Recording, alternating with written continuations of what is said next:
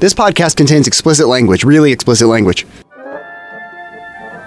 Listeners of this show should be advised that we will deal with a cult that has certain ideas that are, um, They're fucked, Paulina. yeah, they're really fucked. We'll be dealing with all the ist, aughts, and ites. Racists, bigots, anti Semites, misogyny, certainly. And ooh, eugenics. Kicking it old school with eugenics. Certainly a very old way to be racist.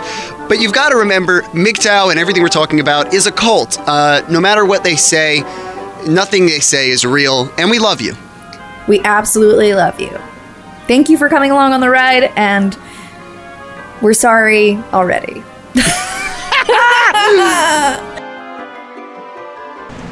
A clip coming up later in the show. I am. I've been recording this whole thing, so I'm Oh, turning it into the FBI as soon as we're done. Well, that's like an interesting thing people don't always know about outside of journalism. I don't know if Hawaii is one, but do you know about one way consent? Yeah. I So- don't know if Hawaii has that or not. Well, every state has one way or two way consent for the Right. listeners. And so you can I remember in Chicago, I would record my my manager because I thought she was a liar. So in Chicago, it's one way. What you are about to hear is the Hashtag Cult podcast. What is a hashtag cult? Hashtag cults are groups that signal membership by using a hashtag or keyword. This allows the group to operate on many different sites and makes them difficult to pinpoint. They use the hashtag model to spread propaganda on a variety of social media platforms without having a central account. This is usually because their ideas are offensive or their methods of communicating are abusive and border on website policy violations. In this show, we will show you the coercive groups and cults hiding in plain sight on the internet.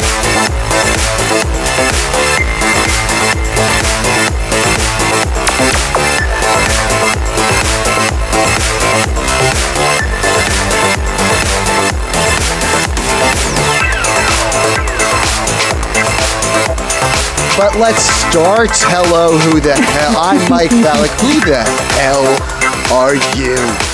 I'm Chelsea Conley. Chelsea, why should I even give a shit? No, Chelsea, The question is, why should I give a shit about you, Mike? right? And the podcast is over. Thanks, everyone. this has been another episode of Discourse on the Internet How Most of You Talk to Each Other. That's how it is when people disagree on something. Are we allowed to say fuck you to each other? Yeah, fuck you. Goodbye. Um, Chelsea Uh, was in a sketch we did, a really cool sketch about what cults are. Now, here's the thing I forget who you play because there were so well, many that makes me feel really nice. I was the best character. I'm sure that's why you were just blinded by my talent. Um, It's I was mostly the due blue to one. an editing unorganization. no, no, no. I've edited stuff. I've I've listened to so many voices and editing processes that I I feel you on that. So no worries. I was the talented one. I was the blue character. Oh, oh, the talented one. Got it, got it, got Mm-hmm, it. Yeah. Um, you were, I believe, the script name because we named them in the script, but we didn't use those names as much as we thought was I feel like it was Melvin. Mel Melville. Melville. Mel. Yeah, he was an evil cult leader, which I've always wanted to be. So I was happy to to get the part. So, what we're going to do today is we're going to play clips from uh, this sketch we did explaining very basically what a cult is. Um, if this is your first episode of Hashtag Cult, stop. Start. We've already done a little bit of a funny intro. You already got some for free out of order. Stop. You're welcome. Go back, listen to episode one, and we'll start over. Uh, uh, and then you'll get to here eventually. But I guess if this is any to skip, it's this one because, like, whatever. It's a standalone sketch. But okay, here we go. We're doing an investigation into MGTOW, which is a sort of new model of cult, a hashtag cult. And so we wanted to really, you know, for me, before we get into the actual episode, Chelsea, uh, I, t- I'll admit, before starting this, I did not understand that the video, and we've now been praised by the people we consulted, like Rachel Bernstein and Chris Shelton and Dr. Drew, about this being accurate. I didn't get that this was a cult, and I've watched a lot of stuff on cults. Yeah, I've I've learned a lot from listening to your show about what specifies a cult. I think one of my notes was like is it because they can only get this information from one source? I've watched so many documentaries on cults. I didn't truly understand what makes one. I just thought they were interesting. Yeah, and, I think that that was like part of the movie. Is like if you listen to episode one, I had this encounter with a friend, right, and I thought he was brainwashed. He sounded brainwashed to me. Yeah. Is it a cult? Became this whole other idea and learning about cult education. So it's it's been uh, pretty awesome. So let's start at the mm-hmm. beginning with uh, my first clip, which uh, Chelsea doesn't have my notes. The mystery. Um, Can't wait this clip here about our main subject. Cults can be anywhere! Act 1! High on the hill was a lonely Gerald. This is Gerald. Hi. Shut up, Gerald. Hey now! Gerald is going to get sucked up into a cult, a type of coercive relationship. I highly doubt that. Uh, for me, saying that Gerald is going to get into a cultic situation and he denies it is the key to the thing that that we brush up against the most, which is the idea that anyone can get sucked up into a cult. Um, very true. I didn't know if you watched this like other people have had the experience. Could you now seeing the way that Gerald gets manipulated in this sketch? Did you feel as though you'd ever been in a situation with someone trying to like coerce you or be cultic towards you? I mean, I've been to the local GNC where they sell protein powders, and I've bought hundreds of dollars worth of that. And I feel like that's a bit of a cult. But as far as your yoga experience, which I did listen to that episode, nothing like that. That's yeah. uh that's a whole nother level. So I think that's where we draw the line is like, are we joining a community or are we joining a cult?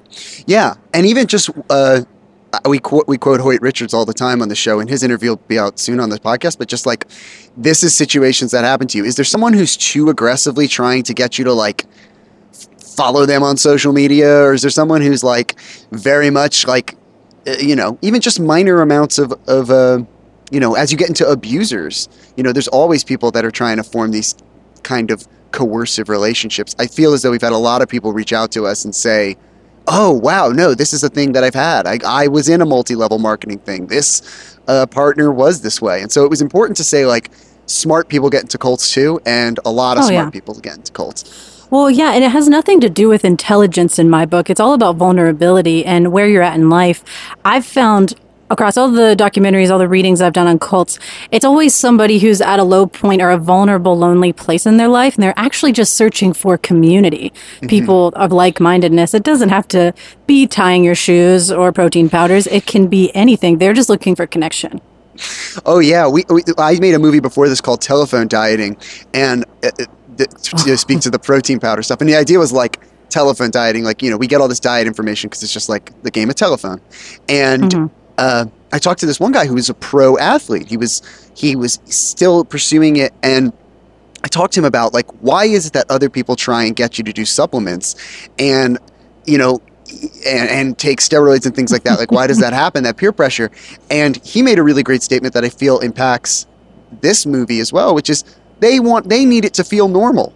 If they can get yeah. you to do it, their world appears more normal. So total like it's weird that people come up to you and just you just say what you're eating and they start giving you diet advice and pills Absolutely. you should take. Like, why do you need that?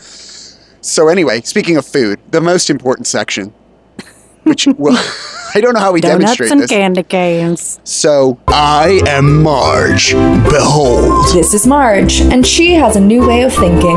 Did you know you can cook a pancake in a cake tin, just like a cake? Yeah.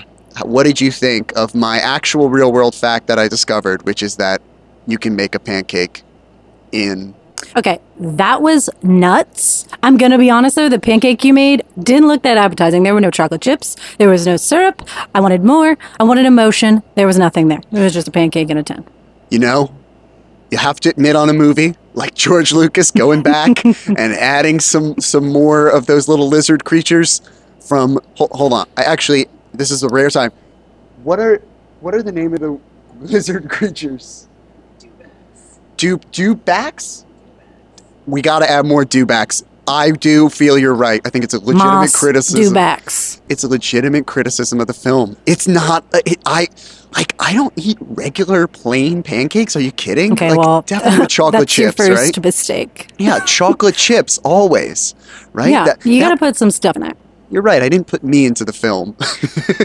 But I did, on a serious note, I loved the comparison. I did because it really simplifies it. I'm all about easy, simple communication so that everybody can understand. That really simplified the concept, and I enjoyed it.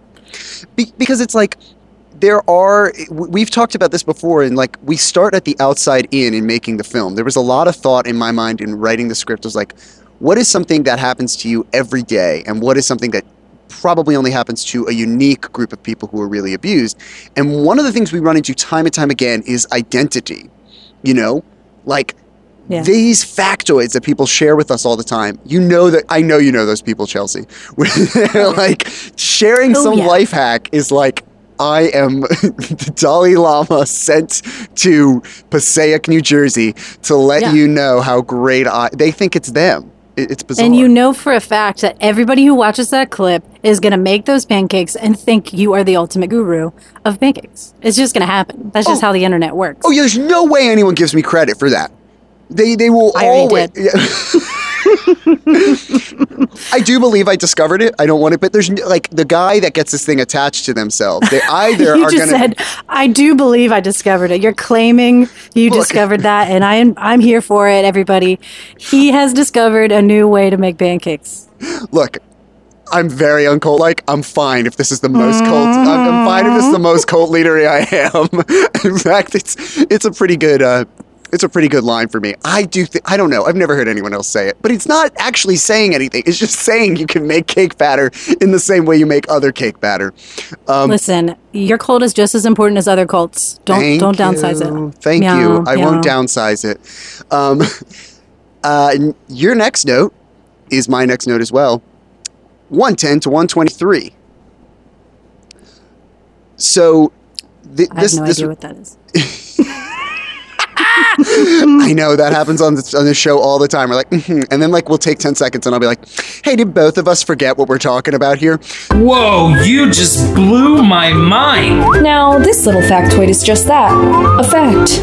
Marge, where did you learn that fact? I saw it on a bus ad. If Marge claims she had gained that knowledge in a radical way, say from her very own life or from a special group, this may have led Gerald into a cultic relationship. and and that's where I started differentiating uh, actual cults versus just communities of thought, where it's coming from a very specific source, and you only get that information from that source, or at least they make you feel that way. Yeah, and it's it's it's like the the places where cults thrive are generally, from what I've learned, co-opting, and Mm-hmm. uh, uh, that, or at least that's one of the big ways to succeed. I don't want to say the most, but and co-opting like allows you to be like it's something you already know, but somehow I know more of it. Like that's a Mm-hmm. Really cool tool. Um, and it also is a great way to like elevate you. I heard a cute thing. Did a cute thing make make trouble? Was there a cat in there? Oh, you heard that? Yeah, I like cats. I always bring it to attention. is attention. so curious. No, she. I've closed the door on her, and she is pissed. Oh, that's so Her cute. little head is. Come on, come on in. Come on. You're gonna do it oh, anyway. Oh, it's so Yeah, cute. She. Whenever I record, I always hear like a little door squeak, and I'm like, "Here's Izzy." All right, down. Down. Good girl. She just wants to be Go. involved. Yeah, she's helping. Look, we're pro animals helping out on this show. They really. I'm glad. You know how, like, during the war, they'll always be like, "This pigeon killed 19 Germans." Like, I want to just start. Anti-pigeon movement. I want to start crediting like dogs, like and produced by this dog. You know, we never have art dogs. Okay, checking sources. You had a note on this. Yeah, and you guys get into this a lot in the podcast because Paulina's really big on it. But, you know, if anything's important in our world right now, it's checking your sources. And what you were just talking about with, you know, getting a piece of information that's in tune with something you already know, but just seems better. Obviously, you should check that out. You know, in your animation, it's just a blue man walking up to a man on the street sharing information. And you know how many times that probably happens? That probably happens a lot, if not on the physical street, but definitely on the internet. You just see some random person post information and you accept it because you're like, that's kind of what I knew. Mm-hmm. and it's like it's like the, in the animation it's a blue man coming and pointing at you and I love that animation. that point Yeah. is like something I've used a lot in my animation. This very like ridiculous point. Yeah. But it really, to me, like to your, to what you're saying, is like, yeah, that's exactly what it feels like when someone just shoots information at your face, whether it's in an email or just in conversation. You're talking to someone and they just decide that they're gonna tell you this thing for for you know no reason. Uh, it, it, it can shock you, and you're not expecting you're not expecting like information to like I guess it's this thing of conversation that people get upset about on the wrong side of things. They're like, well, why is someone affected by this? And it's like, I'm more shocked the other way around, where it's like, as us as artists, I'm like, why are people not violently reacting to things being put in front of their face all the time? And, you know, ha- ha- like people are able to ignore quite a bit, actually. Um, Yeah. But- and I'm the complete opposite. When I hear something, I automatically assume it's a lie. Like everything you've said to me so far has been a lie. Anything my mom taught me, it's a lie. So when I read things on the internet, I the first thing I do if it shocks me is my brain just like shuts off. I don't even accept it and I go somewhere else to try to find it. And that's not a brag. That's um, an emotional deficiency that I have. Well, I, I'm I, I'm the same way, but I mean, no, I'm not that way at all. Yeah, I mean, it's like one of the the big things we've seen that we talked about on the show as well is like people posting graphs. Like a graph is not anything. No. You can't just have a graph. and stats stats are not anything when people show numbers they think oh numbers that's got to be true and i'm like no who did what did they pull that from who are they asking come Yeah. on And uh, like like one of the ones that MGTOW uses is the 80-20 rule, which is a real phenomenon in business, in money.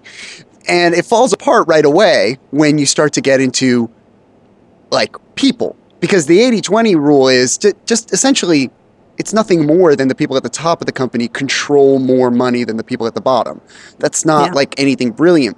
But then they've decided that means 80 I laugh every time I say this, but and maybe I, maybe I shouldn't because they are a cult. 80% of women are going after the 20 best percent of men.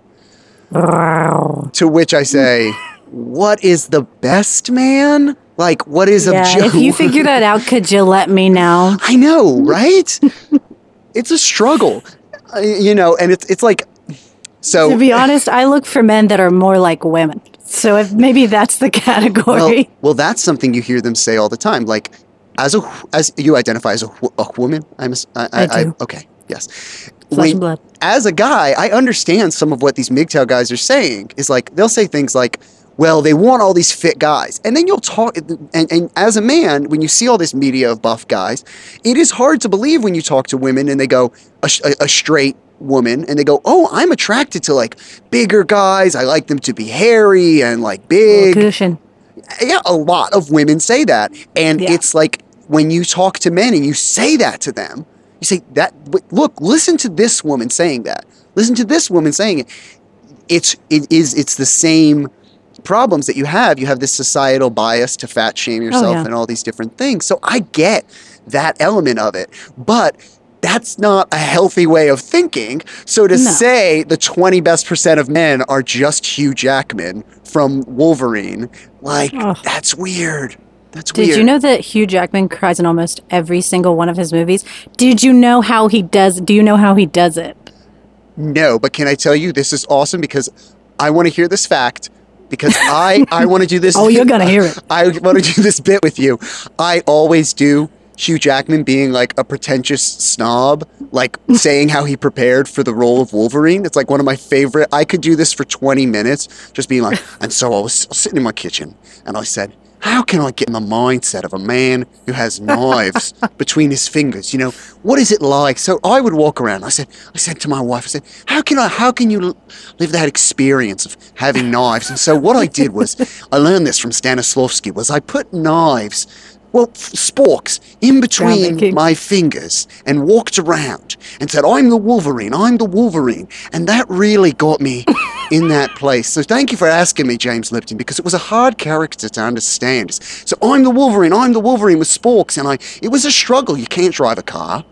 You can't uh, scratch Can't make your pancakes. You can't. Ple- thank you. And those are the struggles that really went into me just being buff You're and welcome, shouting on camera. so how does he cry? He pulls his pubic hairs out. No, he doesn't. Is this real? Yes, he does. Is this real?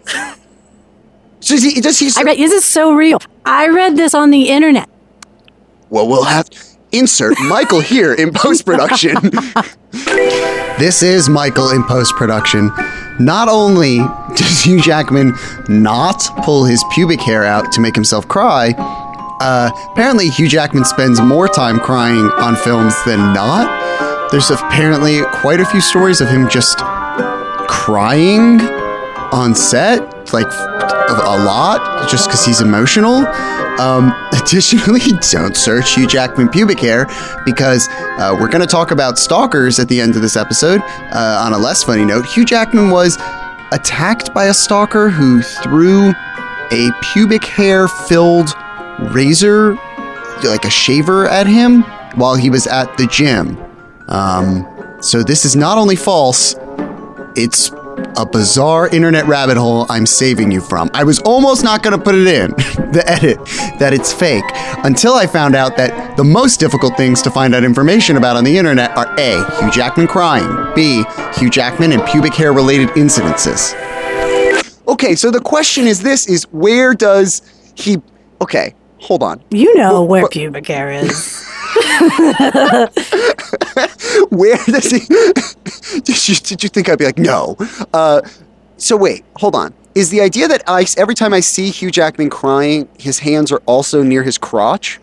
Well, several minutes beforehand, yes. But that's what gets his eyes to water. And then what? He just like rolls into it. He just keeps going. That's like Well, his he puts first he puts the knives back between his fingers, and then he rolls into it. I need to, this post production. Here's Michael actually checking if this is true.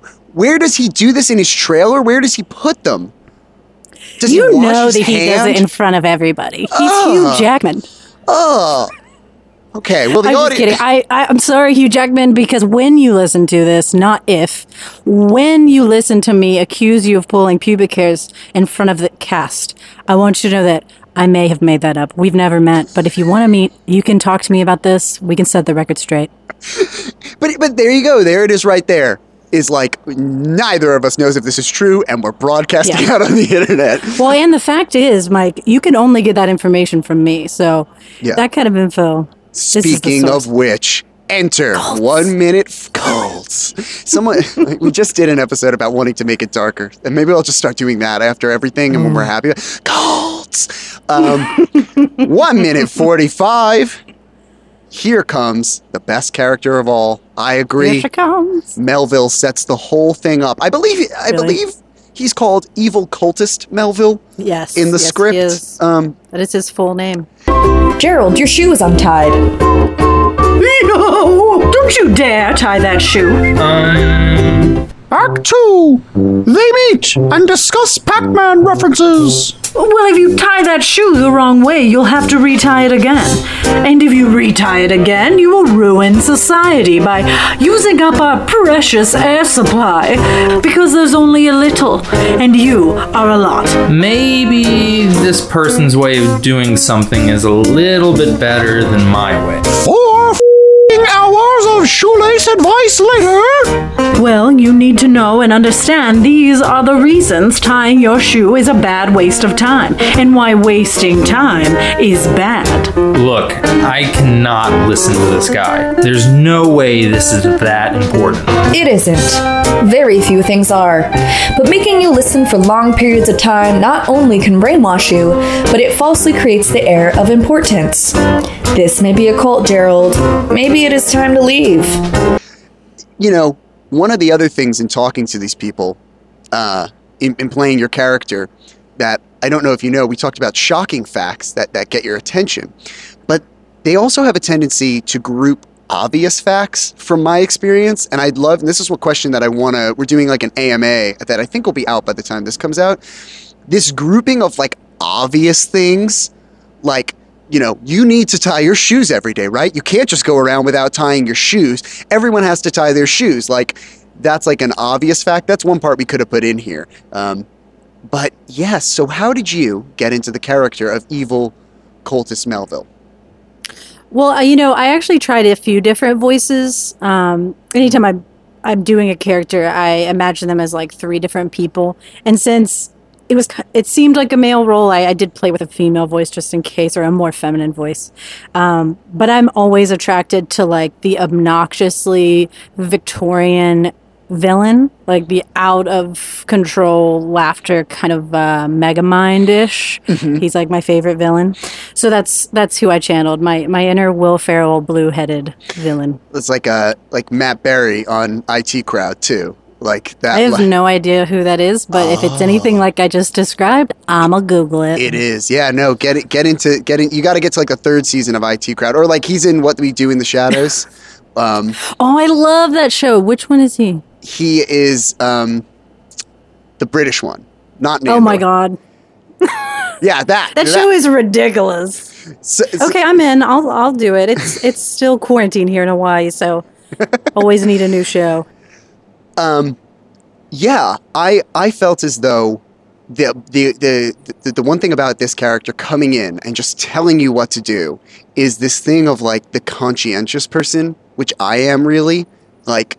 uh, The idea of interfering in someone's life and t- like I- we did this on one of my comedy shows once. Like, should you give people advice? Was like a real question that I struggle with all the time. Like, do you take a Taoist attitude and not interfere with everybody, or sh- like is giving advice even to some to unasked advice is that like the slight like the minor minor end of the spectrum of being culty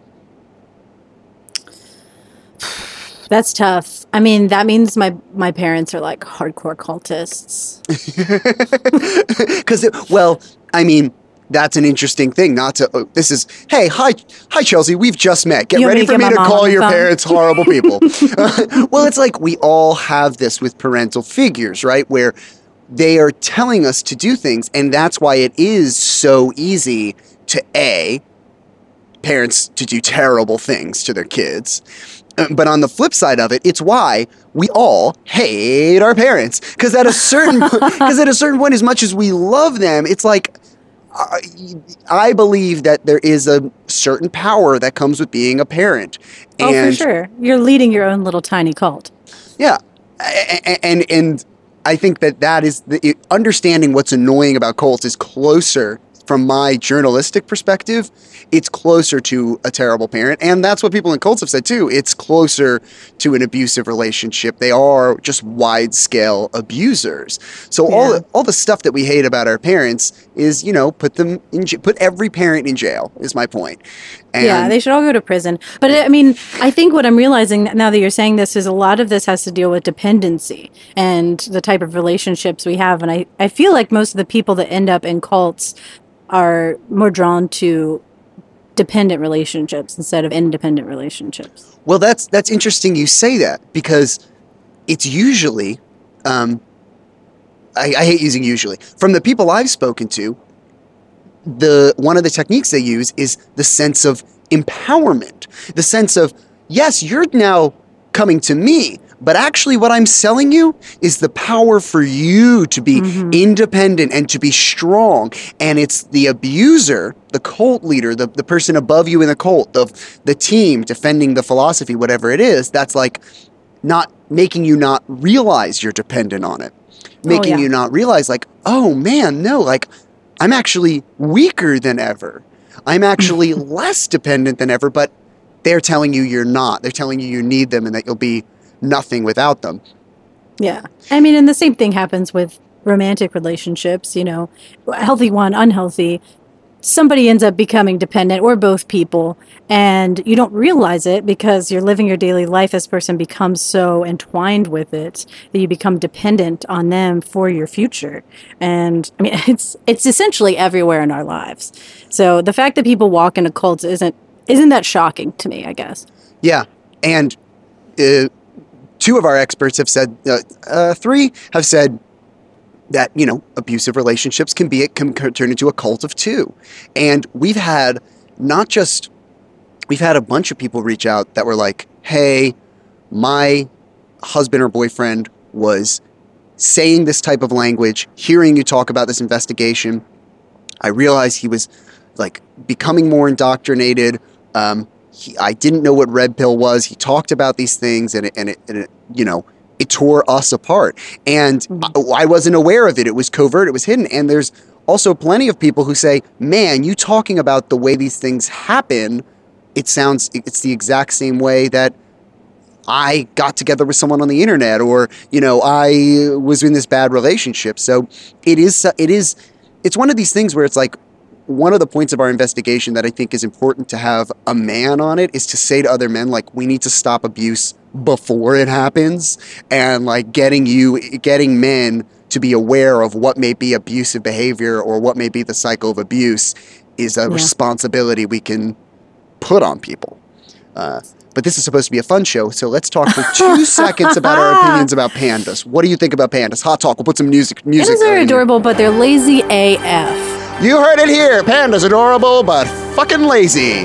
Uh, so I actually saw. I went to Japan and I we went only to the zoo to see the panda because I think zoos are pretty sad places, but Yeah. that's the only place you can see a panda. And we went and it hid behind a tree and slept the entire time. Didn't come out to see me for a goddamn second. would you like me to blow your mind about uh, about most like predator animals, except for us, which might explain Yeah. a lot? That they sleep all the time. Cats sleep. Cats sleep twenty hours a day. What? what, what, what, what, what? Uh, I think lions sleep like sometimes twenty-two hours a day. Like I wish I was allowed to do that. I know. I think it's why we're all messed up. Anyway, uh, hot, hot You take. should Red be pa- sleeping more. I agree. Red pandas are better than pandas. Um, three minutes ten. It's a strong, strong statement. I stand by it. Uh, uh, no, wait. Unless you disagree, in which case, please keep subscribing. I love you. Um, unless you don't, whatever. It's all for my personal gain that I say anything. Um, three minutes ten. We have this clip. But cults are defined by how they treat each other, not just by their ideas. Most cults have some reasonable ideas or ideals. That's one of the reasons people listen in the first place. You could have told me that before. Let's see how Gerald fares with the cult now. Hey, I'm Gerald. Please just give me advice before anything bad happens. Act 3, the one where they think they're friends. Joey, not featured. Oh, I get it, Gerald. You can't handle tying shoes our way. You're one of those idiots. N- No, no. I, I, I think it's it's probably fine. This just seems like I just th- this is this is a lot. I bet you think it's just shoes. So who cares? Screw you. I thought you were one of us. I even kind of liked you. I liked your shoelace suggestion. I did. I was really only listening to see if you had tips, and to be honest, I was mostly listening to be polite. Chelsea, go ahead. Tell us how you feel. Well, yeah, the whole point of this is that they convince you that they're friends. But the, the thing that stuck out to me, and I hope it's not after the clip we're talking about, was the negging. And that mm-hmm. always works. But when the character walks up and starts negging the guy who she thought was going to be her friend, she thought he was cool. I feel like that negging strategy works more often than it fails. Yeah. And one of the ways that it was explained to me by, man, I wish I remembered every expert that says stuff, but uh, they were like, you need to get them low. You need to keep them low in order to abuse and keep someone and coerce someone in any abusive or coercive relationship Yeah. be, so that they can be below you. But at the same time, you need to beat that with love. The love has to be so intense that you tolerate the crap. Yeah. A- and so the negging of like, oh man, like like it's not necessarily like I think people think like, well, why would someone? This is a big thing you hear about cults, about abusive relationships. Why doesn't someone leave? And what the experts tell us is it's not walking away from the abuse. You're walking. They're they're making. They're phrasing it that you're walking away from the love. They frame Right, it in a way. stability. Yeah. Right. you're going to lose love. You're not going to lose the abuse. You're losing all this love, which is mm-hmm. intense and weird in a way. I mean, they've just, th- this is a great example of things, you know, they've just met and all of a sudden, it's like, you know, in, in terms of pickup artists, it's like that oily, weird guy at a bar who's like, I feel like we have a deep connection. When, like, you don't. But you're a piece of shit. I can make you better. yeah. I mean, have you experienced this in life where people are like, you want to be a part of the group and they say something and then you're like, oh, wait, what? Like, Uh, no. Well, yeah, I have, but usually when people critique me, I get so angry that I leave. So don't do that.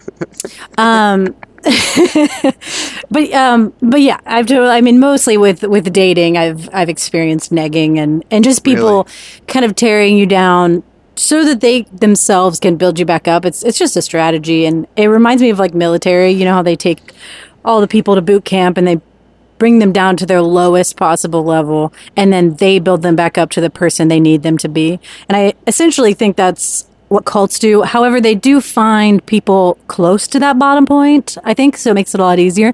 But what they're doing is building that person up in their own image. a friend of, of me and the show, B Rob, who does a, a podcast, he was he's a veteran, and when we were when I was saying what a cult is, he's like, "Well, that sounds like boot camp." A Yeah. lot, and he, and he he said that without me saying it, and I was like, "Yeah, yeah." I mean, it's like it's like that, but instead of building you into someone who's fights for their country, they build you into someone who cleans toilets or whatever, you know, whatever other culty weird thing they Worships want to pandas. worships pandas. Do you worship pandas? Did we offend somehow a whole group of people that do? Don't know that I'm We're actually, opening up the comments so you can tell us. Actually, you know what? If there's a religion worshiping panda, hit me up. I'm not. I'm not. A, I, you know there is. There's a religion for everything. well, that's one of the things that when we tell people this is this is a cult, we go, "You think that cults are just things you've heard of? There's thousands every day." When I ask cult people if they've heard of this, they go, "I'm inundated with a cult every day. I'm inundated with somebody needing help from something new every week, uh, and I've never heard of it." Um, ten, you know, you have ten people. That could be a cult. That's a pretty big cult, in my opinion. Um, Yeah.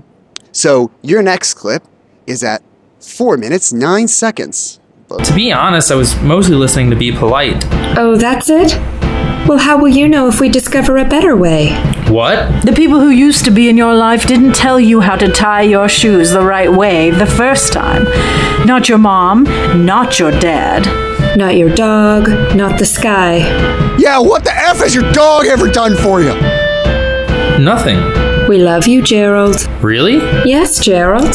As friends, Plus, we got weird beliefs about sex. What was that? we have weird attitudes about sex. See, told you. Yep. Come on, let's all hug our new shoelace brother. I wrote a note about the the girl group I formed in second grade. I don't know if that's what you want to talk about. or Let's talk about it, please. That's what we really need to hear. Yeah, this is important stuff. Um, in second grade, you know, first grade, such a blur, but I remember second grade like the back of my fucking hand.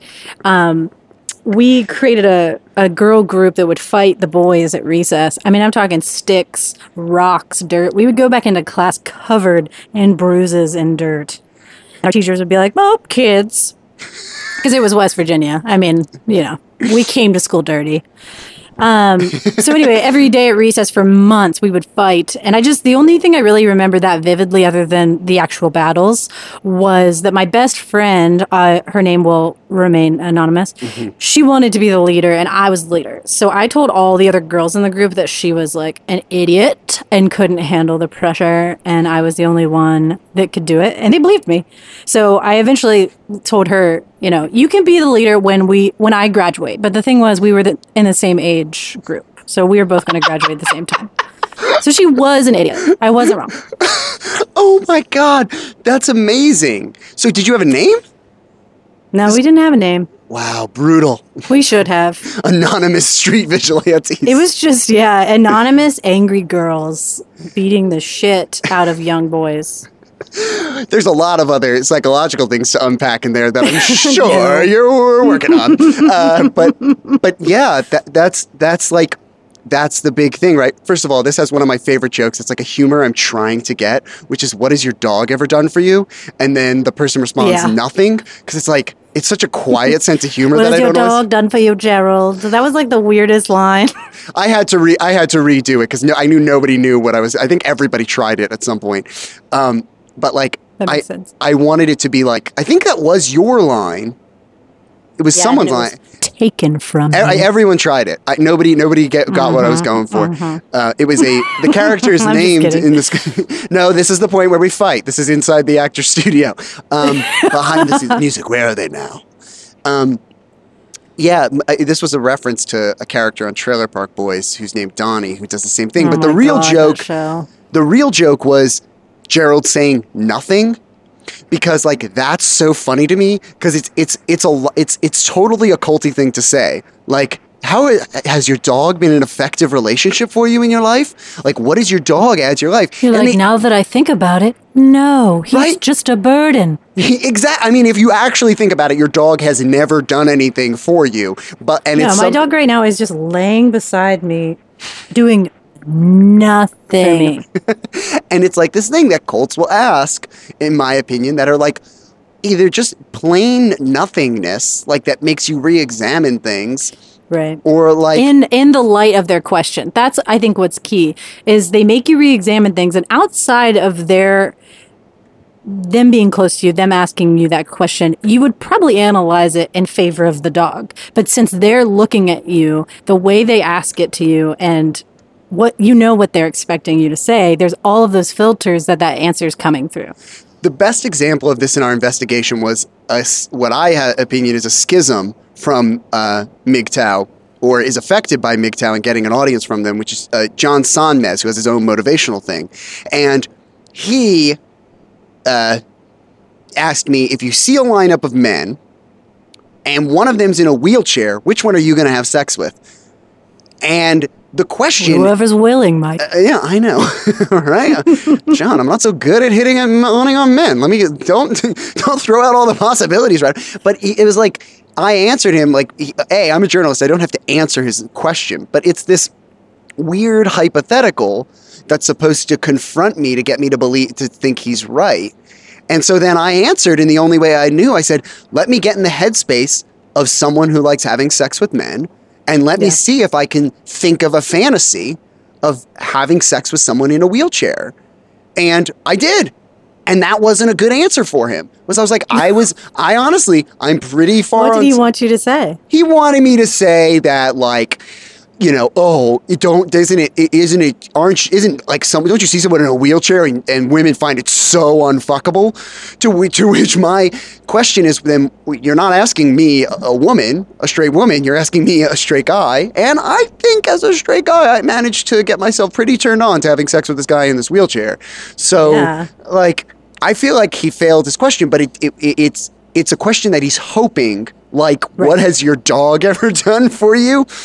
Yeah he's hoping I'm like, oh well, uh, yeah, I guess you're right about that. I would never, no one would ever want to have sex with someone in a wheelchair. God, you're right. You know, it's horrible. I mean, it's it is, and it's exactly like how they, you know, they're saying the SATs and stuff are are biased. It's the way a question is asked is so much more important than the question itself. So interesting. when they're asking, oh, "What does your dog do for you?" That totally implies nothing already. You're not going to answer everything because you know that person doesn't want to hear about it.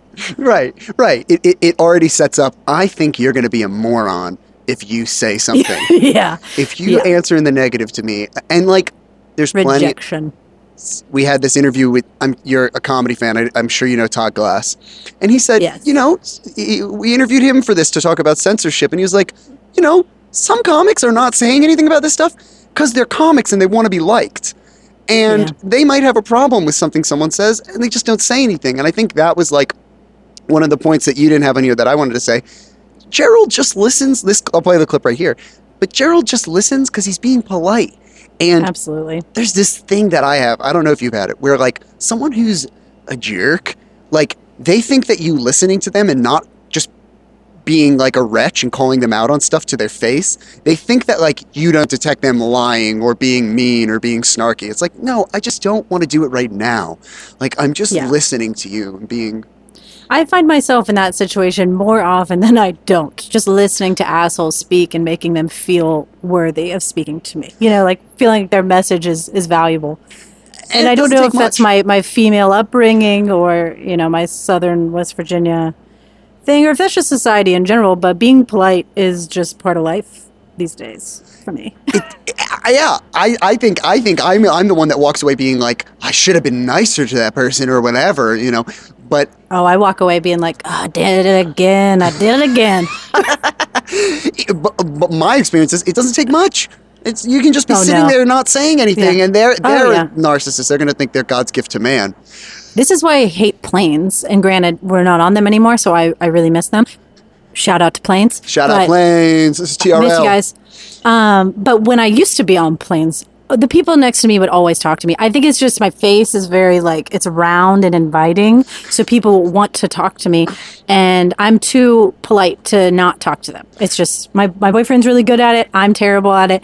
I've had full conversations with people that I hate the conversation. I hate everything they're saying, but I nod and smile and agree for an hour and a half because I'm stuck on this tube with this person, and by the time we leave, they think they just convinced somebody to join their cult or whatever, and I'm leaving thinking I hate myself for not telling them to shut the fuck up. we have the same relationship with our significant others where I talk, people will, I don't have a round face. I have what has been described by a friend of mine as Rasputin like. And yet people Ooh. still come up to me and talk to me and they, Yeah, maybe well, it's not my cute. Rasputin. So I, to be fair, I could play Rasputin in like the CW version, not in And the, not in the HBO version. Um, Yeah. But and they'll come up to me and have full conversations and only once has it been like a real issue where like an employee like followed i mean this was when we had stores shout out stores trl now limp Miss you Bizkit, guys. um followed us around the store showing us Oh. shit on her phone but i'm the same way they, they, they there's something you leak there's some vibe you It's gotta be. And I'm happy to hear that your face is hideous. thank you Uh, and people still talk to you because I really thought I would never be able to get rid of this. But if it's not my face, I can do better. yeah I, and and i've tried being curmudgeonly i don't know what it is i, I think it's a, I've tried it too. yeah Headphones in, sunglasses, it doesn't matter. And I thought the masks would help because we're still very pro mask here in Hawaii. And hey uh, everyone this podcast is pro mask Yeah, I mean, let's be clear. Everybody should be pro mask. I just have relatives in West Virginia, so I know that not everybody is. Yeah. Uh, but even with masks, sunglasses, hat, I, you know, headphones, people still tap me on the shoulder. Hey, do you want to talk in this grocery store? no, but I say yes because okay, You still say yes in COVID. Now, that you do have a problem, Chelsea. Okay. I have a serious problem. Let if you or someone you know has experienced a hashtag cult, is trapped in a hashtag cult, or you have been affected by any group mentioned in this show, go to hashtagcult.org for resources or to get in touch with the show. We want to hear your story.